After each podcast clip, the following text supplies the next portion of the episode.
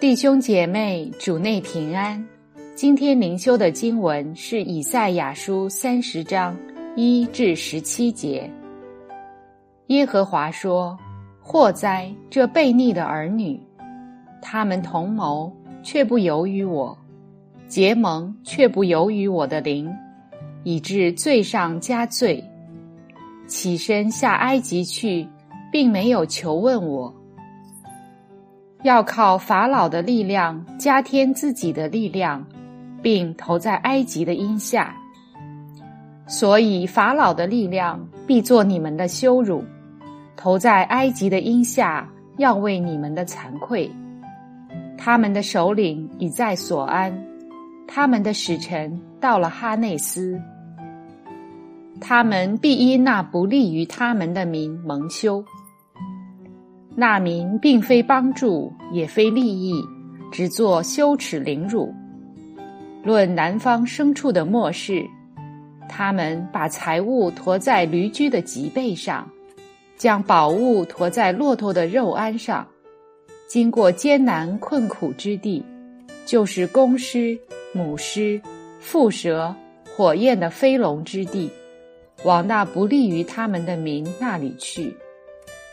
埃及的帮助是突然无意的，所以我称他为坐而不动的拉哈伯。现今你去，在他们面前将这话刻在板上，写在书上，以便传流后世，直到永永远远。因为他们是悖逆的百姓，说谎的儿女，不肯听从耶和华训诲的儿女。他们对先见说：“不要望见不吉利的事。”对先知说：“不要向我们讲正直的话，要向我们说柔和的话，言虚幻的事。你们要离弃正道，偏离直路，不要在我们面前再提说以色列的圣者。所以以色列的圣者如此说。”因为你们藐视这训诲的话，依赖欺压和乖僻，以此为可靠的，故此这罪孽在你们身上，好像将要破裂凸出来的高墙，顷刻之间忽然坍塌，要被打碎，好像把窑匠的瓦器打碎，毫不顾惜，甚至碎块中找不到一片。可用以从炉内取火，从池中舀水。主耶和华以色列的圣者曾如此说：“你们得救在乎归回安息，你们得力在乎平静安稳。你们静自不肯，你们却说：不然，我们要骑马奔走，所以你们必然奔走。又说。”我们要骑飞快的牲口，所以追赶你们的也必飞快。一人吆喝，必令千人逃跑；五人吆喝，你们都必逃跑，以致剩下的，好像山顶的旗杆，冈上的大旗。以上就是今天灵修的经文。现在我们一同来分享今天灵修的主题：自欺欺人。他们对先知说：“不要望见不吉利的事。”对先知说：“不要向我们讲正直的话，要向我们说柔和的话，言虚幻的事。”人都不喜欢听与自己意见相违的话，即便是正确的建议，仍然很难入耳。我们总会要求对方多点爱心与理解。而非真诚的指语，以至于我们可以在温暖的空间中慢慢调整错误，甚至合理化错误。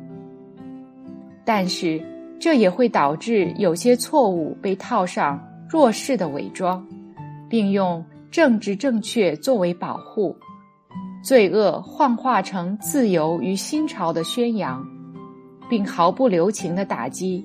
那些勇于讲出真理的人，然而掩盖真理并默然允许罪恶运行，并不带来任何益处，只不过是自欺欺人的鸵鸟心态而已。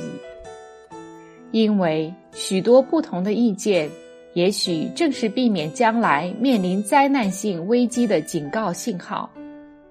若人拒绝去面对这些相异的看法，连给予理解与分析的努力也都不肯付出，那么最终倒霉的就是自己。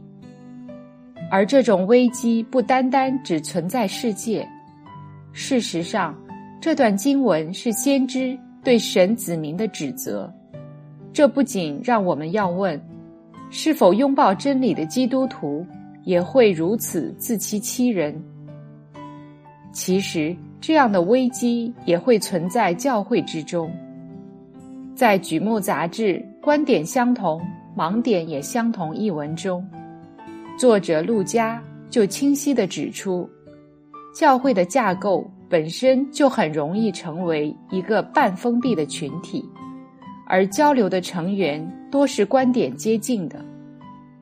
如果教会有意无意的忽略、排斥，甚至对不同的观点的压制、消声，成为一个思想禁锢和反制的地方，那可能在我们共同的盲点上跌倒。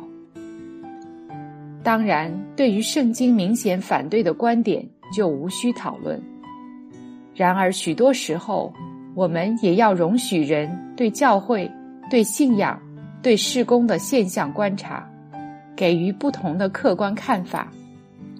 即便是无情的批判，面对我们不爱听的话，也要给予尊重与警觉，因那正可能是凸显我们盲点的机会。亲爱的弟兄姐妹。现在，请大家和我一同回应祷告。天父上帝，我是不完全的，我的看法也是不完全的。赐我一颗谦卑的心，当有不同的意见或建议不如我的期望时，让我有温柔智慧的心去反省与回应，使我看见自己的盲点，避免成为自欺的人。奉主耶稣基督的圣名，阿门。